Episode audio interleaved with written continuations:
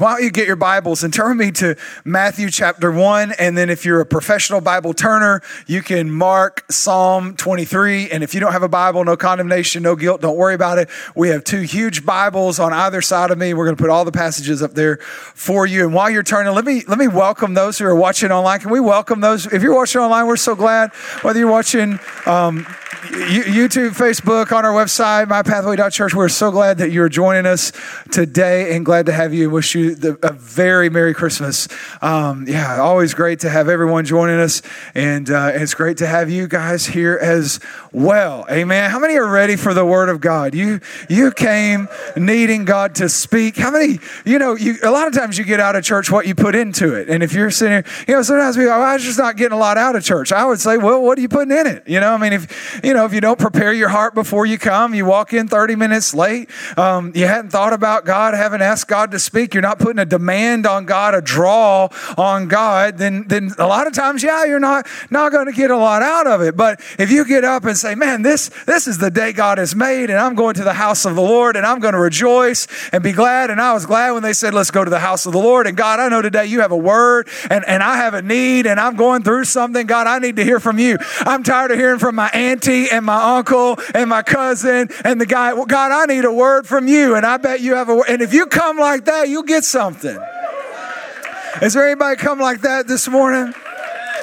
I believe God has a word. And so in, in Matthew chapter 1, we are in a series called The God of Christmas Present. The God of Christmas present. And we're talking about the fact that God is with us in whatever we're presently going through. And, and, if, and if you were smart, you figured out this is a play off a Christmas carol because there's a ghost of Christmas past and a ghost of Christmas present and a ghost of Christmas future and before you're like oh my god he's talking about ghosts it's the devil it's satanism. No just hang on. I, I sanctified it. There's a holy ghost of christmas past and there's a holy ghost of christmas present and there's a holy ghost of christmas future. Are you with me? And so we just want to know I, I just had this simple message during the holiday season that god is with you no matter what it looks like and so we started a couple weeks ago with God is with you in the storm. And then uh, last week, Pastor Mark brought, didn't he bring a great word about how God is with you in the battle? That God is with you in the battle. And so I'm going to continue that idea. So we're going to read kind of our key passage. Uh, this is where the angel is announcing the birth of Jesus to Joseph. And so the angel is coming to Joseph to say, Hey, this, this is really something I'm doing, and here's my plan. And, and then the angel quotes from Isaiah the prophet. And this is the verse, Psalm 123. It's quoted actually from Isaiah. It says, Behold, the virgin shall be with child and bear a son and they shall call his name everyone say it they shall call his name emmanuel which is translated translated everybody say it god with us yeah he is with us he is the god of christmas present and so now if you want to jump to psalm 23 this is um this is one of those famous, famous, famous, famous passages. A lot of times you, you may hear this at, at funerals, but it's a famous passage. In fact, when I was growing up, um, we, we actually I think believed that that at least I kind of felt this way that that when you when you met Saint Peter at the gate of heaven he was going to ask you do you know John 3:16 and can you quote Psalm 23 and if you couldn't quote both those verses or you didn't know them you may or may not get to go in the gates right? You know and that's just the way of, anyways not really but we we I, I learned Psalm 23 as a child and and um, it is a powerful powerful psalm and sometimes we overlook some of the meat of the psalm because of the familiarity that we have with it. And to me, this is the danger of just getting into a, a, a, ritualistic kind of checklist mindset of reading the Word of God is that you actually miss stuff because you think you've read it. And that's why I always encourage you don't read the Bible like you've read it, read it like you've never read it, right? And so in Psalm 23, let's, let's just read it together. Psalm 23 is just six verses. The whole psalm says, The Lord is my shepherd, I shall not want. He makes me lie down in green pastures. He leads me beside the still waters. He restores my soul. He leads me in paths of righteousness for his name's sake. Now, verse 4 is our text. Even though I walk through the valley of the shadow of death, I will fear no evil Why? For you are with me. Your rod and your staff, they comfort me. You prepare a table before me in the presence of my enemies. You anoint my head with oil, my cup overflows. Surely goodness and mercy will follow me all the days of my life, and I will dwell in the house of the Lord forever. Will dwell in the house of the Lord forever. Today I'm going to talk about God is with us in our valleys, and I called this message The Light in Shadow Valley. The Light in Shadow Valley. Could, could we pray? God, we are so grateful that you are our shepherd. And God, you are with us and you are leading, God, and you are guiding. And there may be times, God, that, that we, um, we, we can't see you. And there may be times, God, that we have questions. But God, this is what we know from your word. You are Emmanuel. You are God with us. God, when we can't see you, help us still to sense you. In Jesus' name. And everybody said, Amen. Um, the psalmist is writing, this is David. This psalm was probably, most people believe, written towards the ender parts of his life. In other words, it's not a, it's not a psalm. Some of the psalms are written as songs of adoration and praise, like, like we would write worship songs. That's how we get some of the psalms. David wrote a lot of the psalms. There are also psalms written by other people, the sons of Korah, Asaph, Moses has a psalm. I mean, a lot of people wrote psalms, but, but David writes a lot of them, and a lot of them are songs of adoration and praise. This is a little bit different because this is a song more, psalm more of reflection. In other words, this is someone who has walked with the Lord for some distance.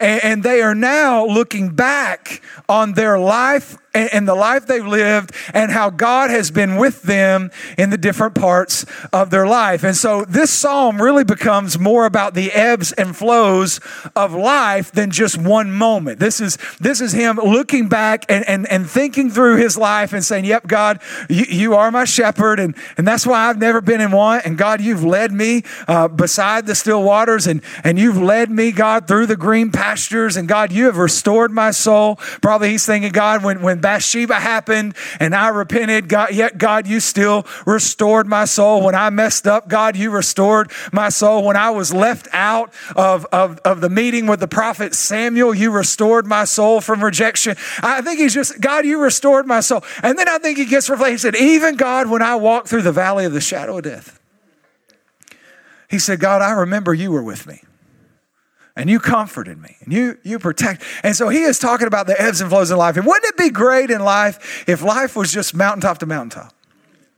Wouldn't that in that and, and sometimes i don't mean this in a bad way but sometimes i think we have unrealistic expectations about how life is supposed to go.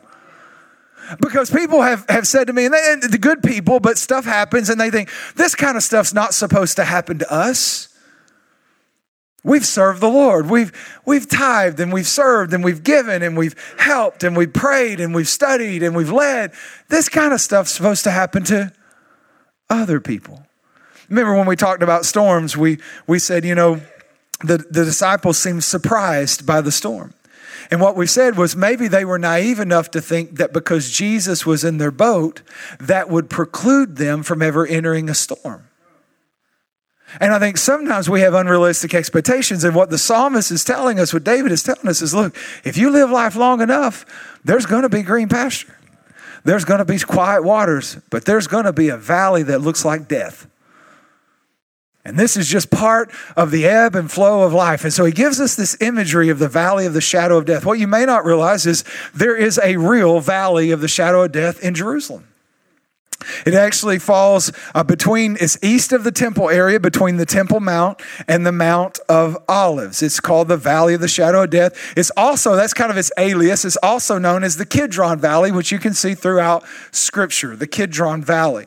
Um, it's a very steep and, and very deep valley, and it's called the Valley of the Shadow of Death because um, the impoverished, a lot of them are buried. A lot of people are buried in this all the way up the valley wall. There's just grave and tomb and tomb and grave and grave and tomb and tomb all the way up there. And so, so it's, it, it literally is a valley full of death. It, it, it, actually runs from, from Jerusalem toward the Dead Sea. It, it covers 20 miles. It runs for 20 miles and, and, it, and it actually descends 4,000 feet. And it is so steep and so deep that even when the sun is directly overhead, it's still full of shadows. In some places, it's not more than 15 feet wide. It's actually called the Valley of the Shadow of Death. David would have been familiar with it and, and what you may not understand is he is writing about life experience because when Absalom took control, his son took control of the kingdom, David had to escape Jerusalem and he would have had to escape through the valley of the shadow of death. So he is writing from, this is not a man with a theory. This is a man with an experience. I have found that a man with an experience is not at the mercy of a man with a theory. Right? When people talk to me about God who do not know Him and do not understand why we worship, why we pray, why we serve, why we give, why we're in church on Sunday when we should be out watching a movie or, or, or why we should be out shopping, and then I, I, because there is no God, and you, I'm like, oh, no, no, no, no, no, you have a theory. I've met Him. I have an experience. And I'm sorry, a man with an experience need not listen to a man with a new theory. So, so David's talking, he is talking from, from experience. And here's what he says in life there's going to be valleys, there's going to be low places, there's going to be, there's going to be depressed areas, there's going to be dark places. He said, This is just, this is just part of going through life. See, you can't get from one mountaintop to the next mountaintop unless you go through a valley. He's saying this is just how life is. God didn't make the valleys. In fact, what he's telling you is God didn't make the valley, he just leads you through it. If you're taking notes, you may want to write this down. Whether you're in a valley or not, you'll probably see someone tomorrow that is. This would be helpful to give to them. But I would write this down, this is where I would start, is that valleys are the rule, not the exception. That's what he's really telling us. He said, he didn't say, if I walk through a valley. He said, when. When I walk through the valley. When I. Remember, this is about life. In fact, Deuteronomy 11 11, God actually tells Israel he says, The promised land, get this, the promised land is a land of hills, and there are valleys in the promised land. In other words, you can step out of slavery and into Christ and come through the wilderness and step into the promise. And even following God into the promise, there are still going to be some low places. But it's okay, Garth. You've got friends in low places. Um, what I love about the Word of God, and the reason I encourage you to read the Word on your own, and, and don't just let this be your one meal a week. I love that you listen to the podcast or you watch the video or that you're here on the weekend. I love all of that or that you stream or whatever the case may be. And I know you're only streaming if there's just no way for you to get here. That's what I know about us. We would never use the stream as an excuse to stay home because God would blow up our new TV if we did that. And so you know I got to have some fun. So, anyways, but but but um but but um what, what, I what I know is that we have to study the Word of God, and it's not just enough to get a message in our, our, our, our podcast, but you got to get into the Word for yourself. And the Word speaks to every part of life. And so I looked through the Word of God, and I found four valleys. Now there are lots of valleys. There's a valley of trouble, valley of decision, valley of weeping. There's lots of valleys mentioned in the Bible, but God gives us pictures of things that we're probably going to encounter, not because He put them there, but because they exist. And to get from one place to another, eventually you're going to pass through one. And so I found four valleys that are, I think are most common that everyone in life are probably going to walk through one of these valleys at least once. And so I just want to show you these four valleys really quickly. Number one is the valley of Siddim. The valley of Siddim in Genesis 14, it talks about the valley of Siddim. Uh, in fact, it's this big war that happens with nine armies. If you watch Lord of the Rings, the, it kind of culminates with the battle of five armies, but this is the battle of nine. I tried to watch the Lord of the Rings. I did, but but I just I felt like it would never end, you know, and I, I have ADD and I could only sleep so much through it. And so I didn't get all the way to the battle, battle of five armies. In fact, I was like, Hobbit, can you move any faster? Like, can, we got to get to the end of this thing, Jesus. And so, but if you're a fan, that's okay. You understand it. In, this big battle of five. Anyways, this is the battle of nine armies. And so the two most popular cities or regions that are going to be in this battle are, are Sodom and Gomorrah. Sodom and Gomorrah and three other armies basically said, we're not paying taxes to this other alliance. It's all over taxes. Praise God. Anyways, anyways, so there's a lot. I never mind. And so, so these four armies decide to come against Sodom and Gomorrah, and they have these uh, the three armies. So it's a battle of the nine armies. And, and, and, and this is what it says in Genesis 14, verse 10. It says, Now the valley of Siddim was full of tar pits. And when the kings of Sodom and Gomorrah fled, some of the men fell into them, and the rest fled to the hills. And the four kings seized all the goods of Sodom and Gomorrah and all their food. Then they went away. Watch verse 12. Then also they carried off Abram's nephew Lot and his possessions. Look at this. Since he was living in Sodom in the valley of Siddim. Now, some of you may remember Sodom and Gomorrah had a bad reputation. It was the Las Vegas of the Old Testament, it was Sin City all types of perversion, sex, everything else. It, it, was a bad place. And you may be wondering, well, what was Abram's, Abraham, that's Abram, Abram's nephew Lot, who, who came out and followed Abram, supposed to be following him to the promised land. What is he doing in Sin City? What's he doing stuck in Sin City? The Bible says that Abram and Lot, their, their sheep couldn't get along, so they decided to divide his first church split. Sorry, that was funny. Anyways, pastor joke. And so, so they decided to divide.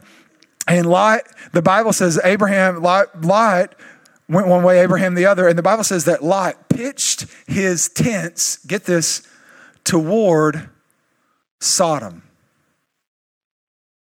We know Sodom and Gomorrah was eventually destroyed by fire and brimstone. In fact, if you've ever heard fire and brimstone preaching, this is where that terminology comes from. It was destroyed by fire and brimstone. In fact, do you know where Sodom and Gomorrah is today? It's the Dead Sea.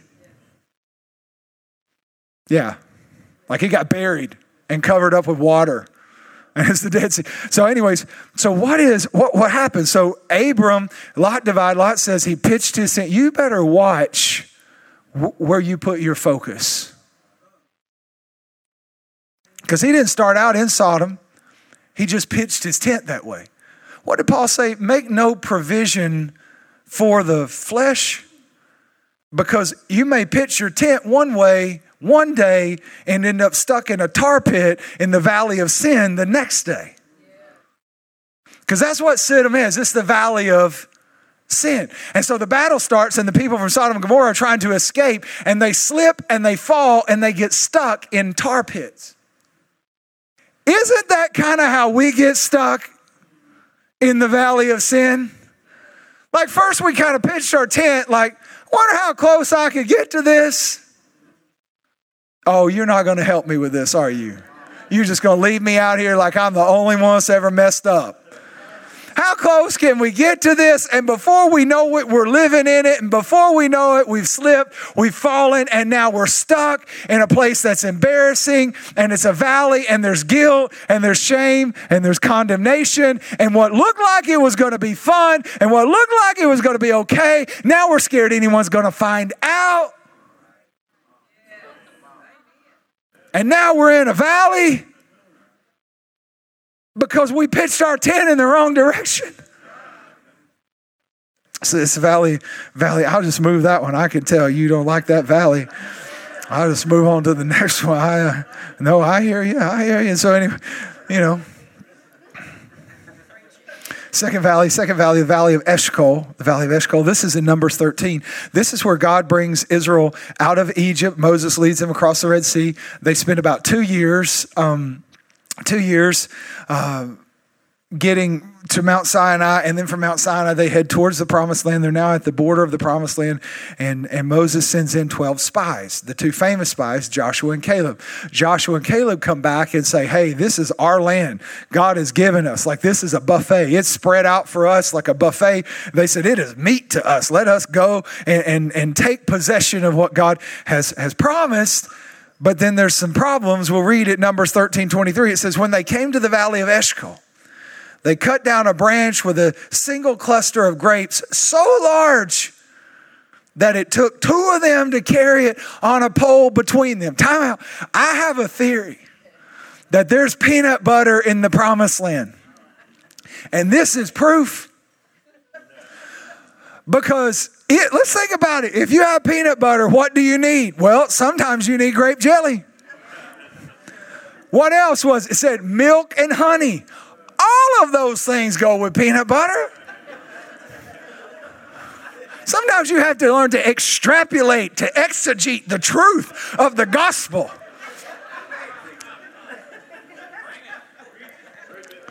Amen. There's probably a cocoa tree somewhere in there too, man. Now we're about to get some Reese's, and God is on the throne. The devil's a liar. Verse 31 says, says, But the other men who had explored the land with them. Now, notice this in the Bible, you don't ever want to be known as the other men. That's not, no, that's not the label you want. Says the other men, the other, the other men who had explored the land with him disagreed. They said, We can't go against them. They're stronger than we are. Uh, they spread this bad report, the word of God says. The land we travel through and explore will devour anyone that goes in there to live. All the people we saw were huge. We even saw giants there and the descendants of Enoch. And next to them, look, next to them, we felt. How many know your feelings will lie to you? That's why you need the Word of God, right? You may not feel like God's near. That doesn't mean anything other than it's dark. Anyways, they felt like grasshoppers, and look at this, and that's what they thought. Now, how did they know what they thought? How did they know that? I have a rule a lot of times with the staff. I'm like, I'll tell you how we have problems. It's when you start thinking that they think. I'll tell you how you have problems. Relationships is how you have problems. You start thinking they think. I think they don't like me. I think they're not for me. I think they're, you start thinking about what they think when you don't know what they think. You don't even know what you think, and you're thinking about what they think and messing your mind up.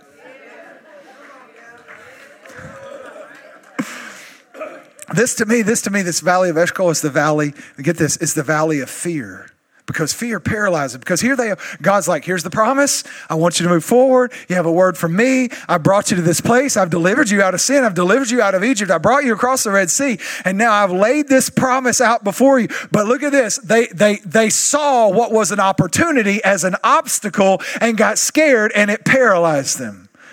And they were stuck in the valley of fear. Here, here's the third valley, the valley of Elah. The valley of Elah is famous because this is where a little 14 year old shepherd boy became famous by taking down a nine foot warrior.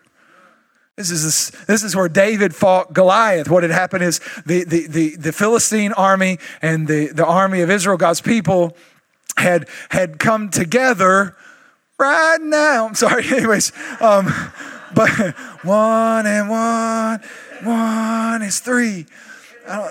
Never mind. Anyways, um, so they had come together in this valley, and it says, and we'll read it, but Philistine, the Philistines are in one place, the Israelites on the on the other side. There's a valley between them, and, and they're stuck. Where are they stuck? Let me show you this. Saul, and Saul countered by gathering the Israelite troops near the valley of Elah.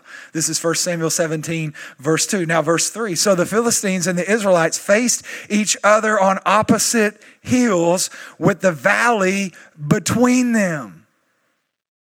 And Goliath stood and shouted a taunt.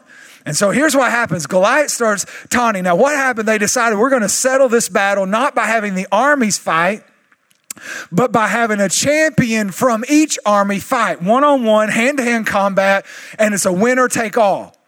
If their champion wins, they, the, this army is defeated. If the other champion wins, the other army is defeated. And so it's a one on one battle to the death. And so the, the Israelites send out Goliath. Goliath is huge. He's like over nine foot tall. He's a giant, trained in war, enormous guy. And he's shouting, Hey, where's your champion? And Israel looked around and all of a sudden their champion couldn't be found.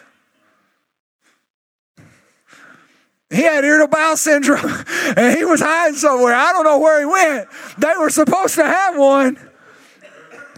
And then David shows up and he says, Hold up. Why aren't we doing anything about this? And he said, I'll go out and fight because David understood what the advantage was because he could see something no one else could see. And that was he could see that that man was not circumcised, meaning he did not have a covenant with God and he was actually against God. And David said, I don't have to fight the battle. I just have to show up. If I'll show up, God will fight and he will lose and we will win. And so he met Goliath in the valley of Elah. It's the valley of conflict. It's the giant you're unwilling to face. There are times in this life where you face your own giants. And your giant may be depression, your giant may be addiction, but we all have a giant to face. And it brings us to the valley of Elah, the fourth valley. The fourth valley, write this down, the fourth valley is the valley of Baca. Psalm 84 5 talks about the valley of Baca. It says, Blessed are those whose strength is in you, whose hearts are set on pilgrimage. Look at this as they pass through the valley of Baca, they make it a place of springs. The autumn rains also cover it with pools. What's the Valley of Baca? Well, as, as the psalmist is telling us, the Valley of Baca is, is a real valley. And if you went on a pilgrimage to Jerusalem, if you went to the holy city, you would have to pass through the Valley of Baca. It was arid, it was dry, it, it was a wasteland, it was like a desert. And what did it symbolize? It symbolized loss, weeping. In fact, the Valley of Baca is known in Scripture as the Valley of Weeping. It's a place of loss and it's a place of barrenness. And what he says, you live life long enough, you're going to go through a place of loss. And you're going to go through a time when you're saying, you know, I'm doing everything right. I'm trying to get to the holy city. I'm trying to get to Jerusalem. I'm tr- here I am trying to follow God and I am in a dry and barren place. And although I'm doing everything right, I'm tithing, I'm giving, I'm serving, I'm loving, I'm going, I'm helping, I'm doing everything. And yet there is no fruit to be found. It is barren. It is without fruit. And I'm saying, God, I'm doing my part. God, where are you at? It's also a valley of loss if you live long enough. If you live long enough, you're going to lose. Maybe a relationship, maybe a business, maybe a company, maybe maybe a loved one, but you're going to lose somebody. And it's going to feel dark and it's going to feel dry. It's just part of life. It's the valley of the shadow of death. Valleys, you see, are the rule, not the exception. They're the rule. If you live, you're going to go through valleys. Here's the second thing, though, and this is where it gets good. Because if you're like, well, this is depressing, it's all right. It's all right. It's going to get better. Here's the second thing write down that God can be known even when God can't be seen. Like, I would write that down if I were you. Because we are people who love to see. In fact, we feel like if we could see, we'd have no reason to doubt. However, if you could see, you'd also have no reason to believe.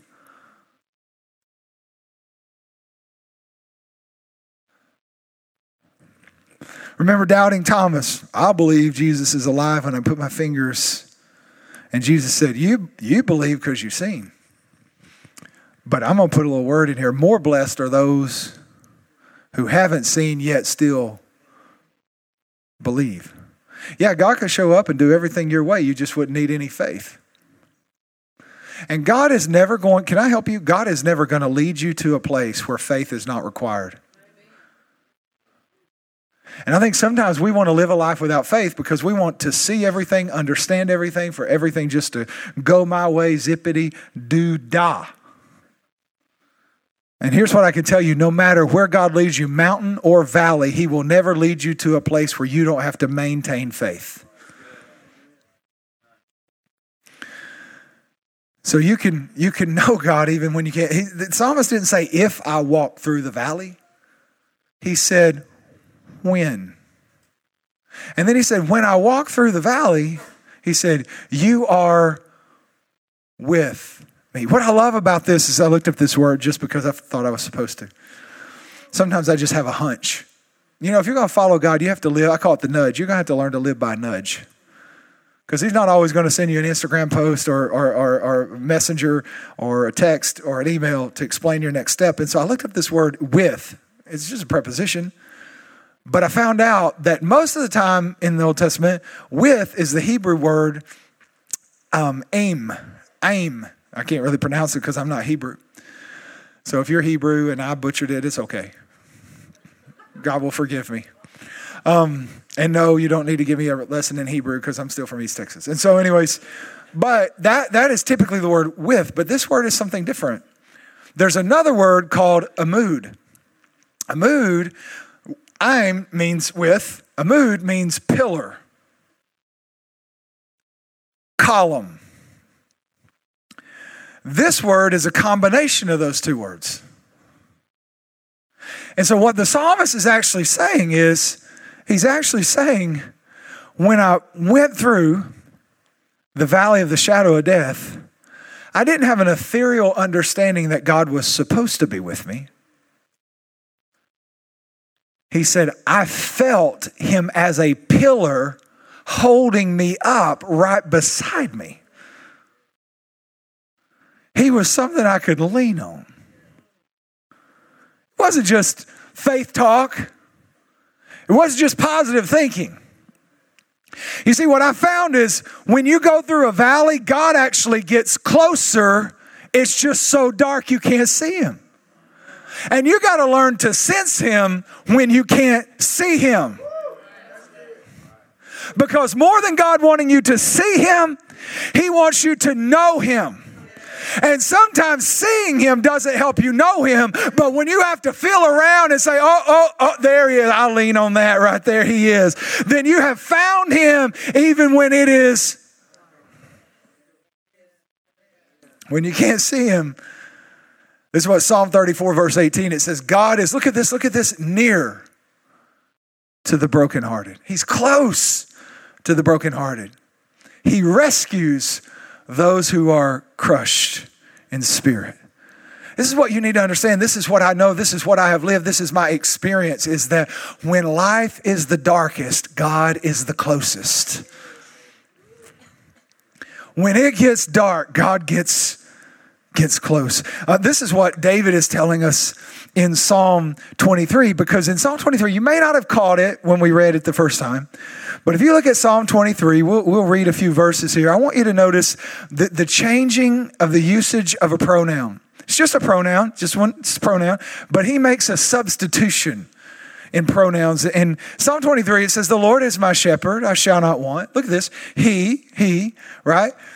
He said, He lets me rest in green meadows. He leads me beside peaceful streams. He renews my strength. He guides me along the right paths and brings honor to His name. Verse 4, our text, watch this.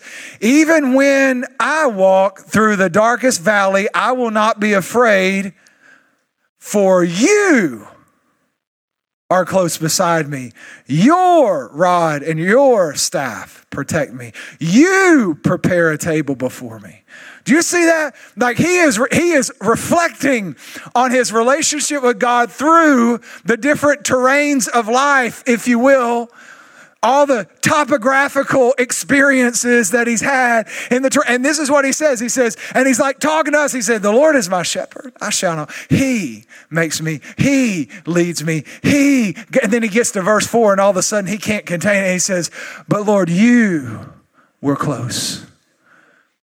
Your rod protected me your staff gave me comfort. You prepare. In other words, here's what David was saying I may exalt God on a mountain, but I experience God in a valley.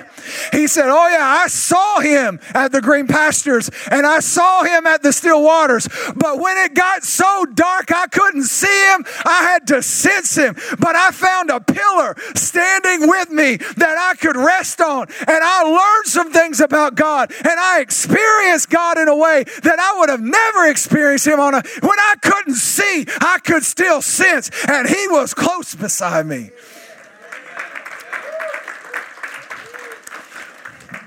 You know, there's a guy in the Bible that went through a valley. His name was Elijah. He's a prophet. Old Testament prophets sometimes did some really interesting things, like laying naked on one side for however many days. And I mean, they did weird stuff. But it's always God speaking to make a point. You got to understand the, the, the gift of the prophetic. Everybody wants the gift of the prophetic, but the burden of the prophetic we don't ever talk about. Like, I, oh, I want to see. And well, here's the thing you don't just get to see what you want to see, you don't just get to hear what you want to hear. Because when God gives you supernatural spiritual senses, while it gives you the ability to see and hear and to understand things and things about God, you also had to filter through all the demonic activity that you all of a sudden are sensitive to as well. But, anyways, this prophet named Elijah walks into the king's office named Ahab. They weren't friends, don't really know if they hung out, doubtful. He just walked in and said, It's not gonna rain till I say it's gonna rain, and walked out. And I think the king was like, maybe he was cagey. He said, Who that? you know, it's like, Who was that? Who was that? I don't know. But for three and a half years, it didn't rain. Three and a half years, there's a drought. And this is when then finally God speaks to Elijah and says, Okay, it's going to rain, but I want you to have a showdown with the prophets of Baal. So, all these false gods and false altars. And so, essentially, it culminates on Mount Carmel. And, and, and so, the prophets of Baal are over here and and and Elijah is over here and they both have they both have their altars with their sacrifices and they've decided whichever God answers by fire is the real God. So Elijah said, "You know what? I'm going to give y'all home court advantage. Y'all go first. You get the first ball. So you go ahead. There it is." And so they start calling out for Baal and they're like going all day. And then I like Elijah because Elijah has some he had a little bit of what I think is in me because he starts making fun of him. And he starts saying, you know what, he's probably just deaf. Maybe, maybe if you got a little louder. And then he finally said, I don't know, maybe he's just busy. Then he finally said, you know what, he's probably in the bathroom. probably in the bathroom. But if you'll wait till he's finished squeezing the Charmin, he'll come right back out. and, and he'll be able to help you with this sacrifice. None of this is scripted. Anyways, and so, and so, so finally they're like, Elijah, you're going to try. And Elijah just prays, God, this is all your deal. Answered by fire. And then, and then, then he goes savage prophet. Because then he kills all the prophets of Baal with a sword. He went psycho Billy Ninja on them. You understand what I'm saying? So he calls out fire, then kills all the prophets. This is a mountaintop experience. But then Jezebel finds out. That's Ahab's wife, Jezebel. There's always opposition to revival, always opposition to a move of God. And she says, You know what? Let the gods kill me if by tomorrow I haven't killed Elijah. And Elijah, who was just on the mountaintop of Carmel, going savage on the prophets of Baal, pulled a sweet brown and he ran for his life. He didn't grab no shoes or nothing, Jesus. He ran. And he gets he gets I love sweet brown. Anyways, he gets he gets he gets to uh, Beersheba and he has his entourage stop and then he goes um, like a, a, couple of days in, into the wilderness, and then he's tired, and an angel shows up with some cake and says, Eat some cake and take a nap, which I think is good advice for anyone in ministry. It should include cakes and nap. And so he has some cake and a nap and cake and a nap, and then he runs all the way to Mount Horeb. And now he's, check this, now he's on a mountain, but still in a valley. You know, sometimes we don't want other people to know that we're in a valley, so we make it look like we're on a mountain. We tell it's all right, right? Sometimes people don't know that we're in a valley because it looks like we're on a mountain. Well, you know, marriage is good, and kids are good, and and finances are okay. It's just I'm so depressed I can't get up in the morning but I don't want to tell anybody because they might think I don't have any faith. So here I am in a dark valley, but it looks like I'm on a mountain. So I'll just keep pretending I'm on a mountain so no one has to know I'm in a valley. Now he is on a mountain, but still in a valley because he's telling God, isn't it interesting how quick you can go from mountain to valley? One day, Psycho Billy Ninja. Next day, running from a woman. And I'm not saying women aren't dangerous because they're more dangerous than men. But I'm just saying, if you just slayed hundreds of men and one queen says, I'm going to kill you, you ought to be like, bring it on, sister. Go Mortal Kombat up in here. Just saying, anyways, it's, it's interesting how you could be on a, it's interesting. You be on a mountaintop one day and one phone call later, you're in a valley. Isn't that crazy? But now he's on a mountain, but still in a valley, and he's explaining to God what we would never tell God if we were in a valley. We would never talk to God like this, talking about God, you ain't done what you're supposed to do, and I'm all by myself, and I don't know where you've been, but you left me out here, some woman crazy trying to kill me. I'm running for my life. God, I thought we had a deal. I only did what you asked. I know we would never, we would never have a gripe session and call it a prayer life like that.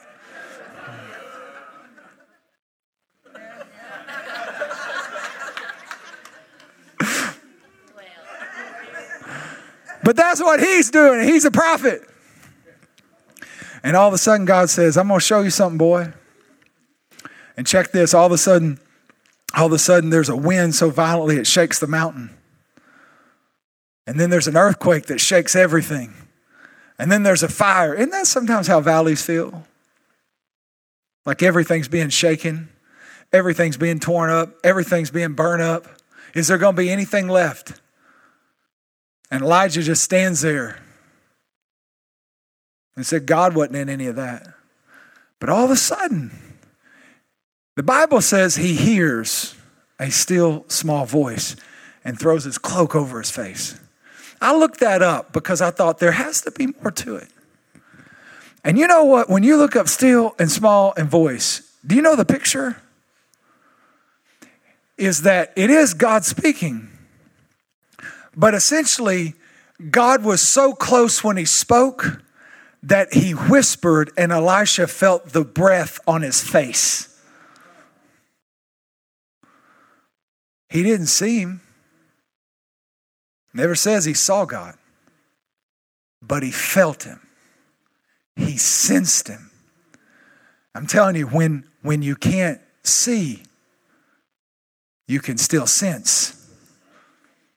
And there are other ways to know God that aren't seeing.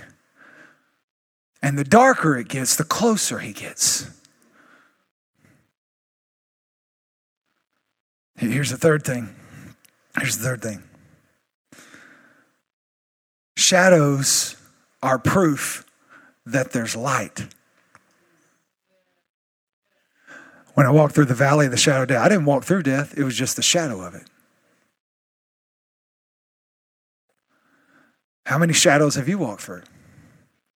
I didn't walk through divorce by God's grace, but I walked through the shadow of it. What have you walked through the shadow? Here's what he said there's a shadow. Now, what does it take for something to cast a shadow? It takes light. And this is what he's saying hey, when I walk through the shadow of the valley of death, you were there, and I know you were there. I could sense you.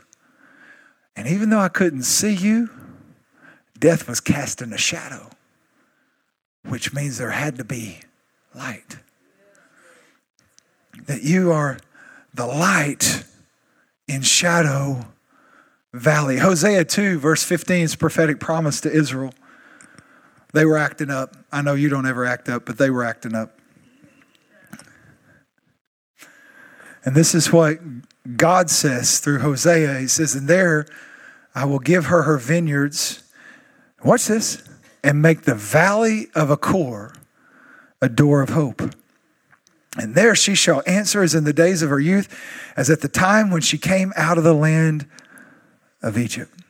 Now, you got to read the Bible to understand what this is saying, but it's a prophetic word to Israel saying this in the valley of Achor. What, what is the valley of Achor? Achor means trouble. In the valley of trouble, I put a door of hope. Like this is the promise of God. The promise of God is that in every valley, there's a door of hope. How do I know that? What does that look like? Well, I love the terminology in the Bible because God, I think, is planned and specific. And He said, I'll put a door or a gateway, but He said, I'll put a door of hope. And when I saw that, I immediately thought about okay, I'm talking about shepherds and I'm talking about doors. John chapter 10 talks about the good shepherd who lays down his life for his sheep. And verse 9 of John chapter 10, Jesus very clearly says, I am the door. If anyone enters by me, he will be saved and go in and out and find pasture. I am the door. I did a little research because I wanted to understand the significance. And I found out that shepherds would lead sheep into in valleys and sometimes plains areas, but they would lead sheep and they would build a, a sheep fold or, or, or a pen, if you will, out of rocks, stones, whatever they could find. But interestingly enough, they would make a big circle and they'd get all the sheep in there and they'd leave a little opening. And they would say, This makes the sheep safe. Now, you and I'd be thinking, There's an opening. Anyone wants in, they go in. Anybody wants out, there's an opening. But then I understood that shepherds would put the sheep in there for safety, and then they would lay down in the opening, and the shepherd would then say, I am the door. And if anyone wants to get the sheep, it's over my dead body. But if the sheep want to go out to green pasture, they just have to pass through me. They just have to follow me out. But I am the door. And what Hosea is saying is that in every valley of trouble, the good shepherd is a door. And, and John 10 goes on to say, and the thief comes, he's trying to get over the fence a different way, and he's coming to kill, steal, and destroy, but he's got to come through me. But he's saying, I came that you would have life and have it more abundantly. And so here's what he's saying In the valley of your trouble, there is a shepherd who is a door. And if you'll stop focusing on how dark it is and start sensing where the shepherd is, you can step into the door, step through the door of the shepherd into green pastures. Do you know what I learned about shepherds and sheep? Is that shepherds will lead sheep through a valley. And sheep don't like it because it's dark and there's shadows. They don't like that business because they can't see very well. And, and also, there can be predators and thieves and robbers and all that kind of stuff. And sheep don't have a lot of defense mechanisms. I mean, it's bad. Bad. Like, and so they don't like it. But do you know why shepherds will lead their sheep through a valley? Is because in the summer months when it's hot and it hasn't rained a lot, all the precipitation actually gets collected at the base of the valley. And many times the darkest valleys yield and give way to the greenest to the greenest pastures. So they will lead their sheep through a dark valley because it's the only way to get to a green pasture. Do you know, can I tell you something else about valleys? They're temporary. That's why I always don't make a permanent decision in a temporary valley.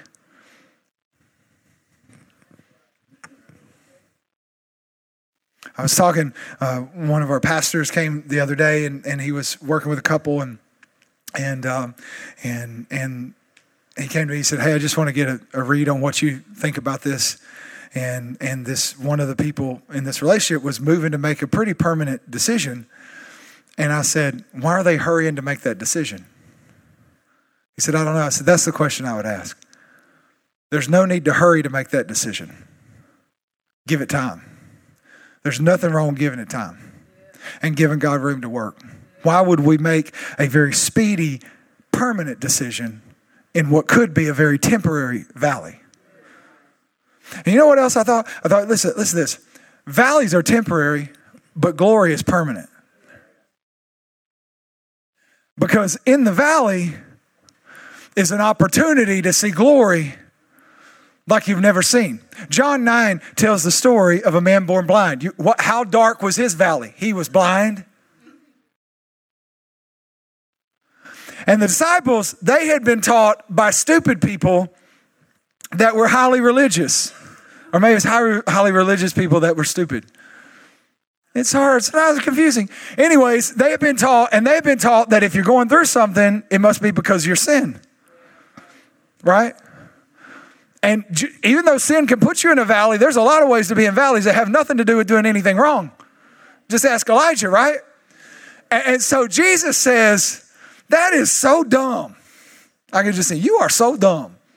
Better hide your kids, hide your I'm sorry. Anyways, but he said, he said, he's not born blind because of someone's sin. Check this. His valley has nothing to do with sin. His valley has to do with seeing, not physically, seeing the glory of God. His temporary valley is going to lead to the lush pasture of a revelation of the glory of God. And Jesus heals him, and then he can see, and it starts a revival, and at the same time starts a riot. But what you need to understand is just like David said, I'd have never known him if I hadn't walked through. If I never had a problem, I wouldn't know he could solve it. If I'd never been in want, I wouldn't know he could supply it, right? If I'd never been sick, I wouldn't know he could heal it, right? If I'd never been bound, I wouldn't know he could free me. You see, sometimes you got to walk through some valleys to see some glory. And even though the valley may be temporary, the glory is forever permanent. The reason, let me tell you, most of the faith that I operate on today was not formed on a mountain. It was forged in a valley. It was walking through some stuff. And when I couldn't see, I could sense him. When I wasn't sure, I found him. When I didn't know, he showed me. The faith that I operate wasn't mountaintop faith. I praise God on the mountaintop, but the faith I have was formed in a valley.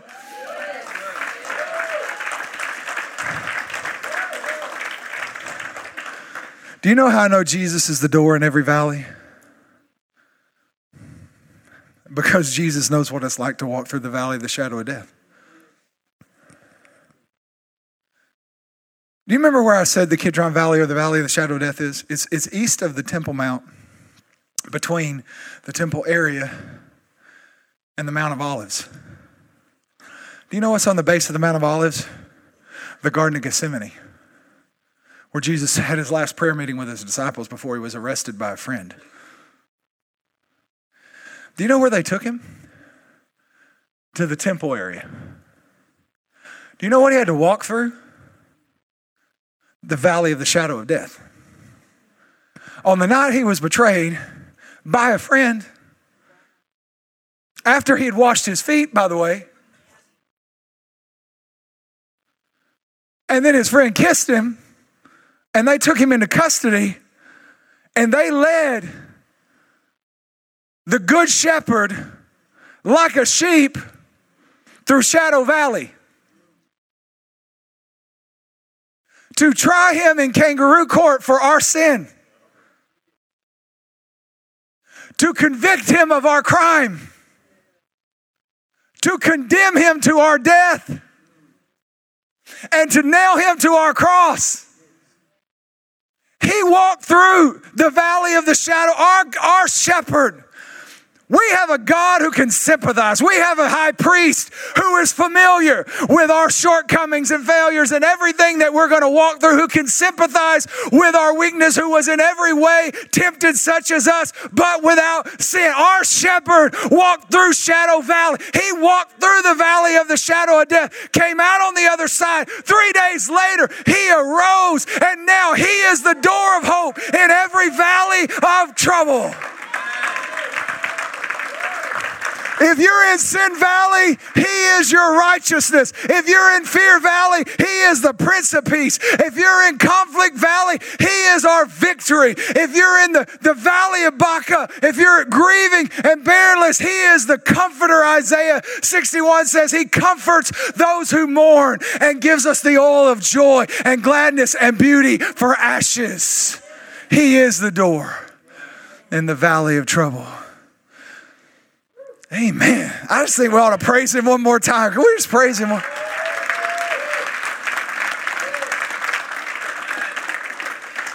Why don't you stand with me?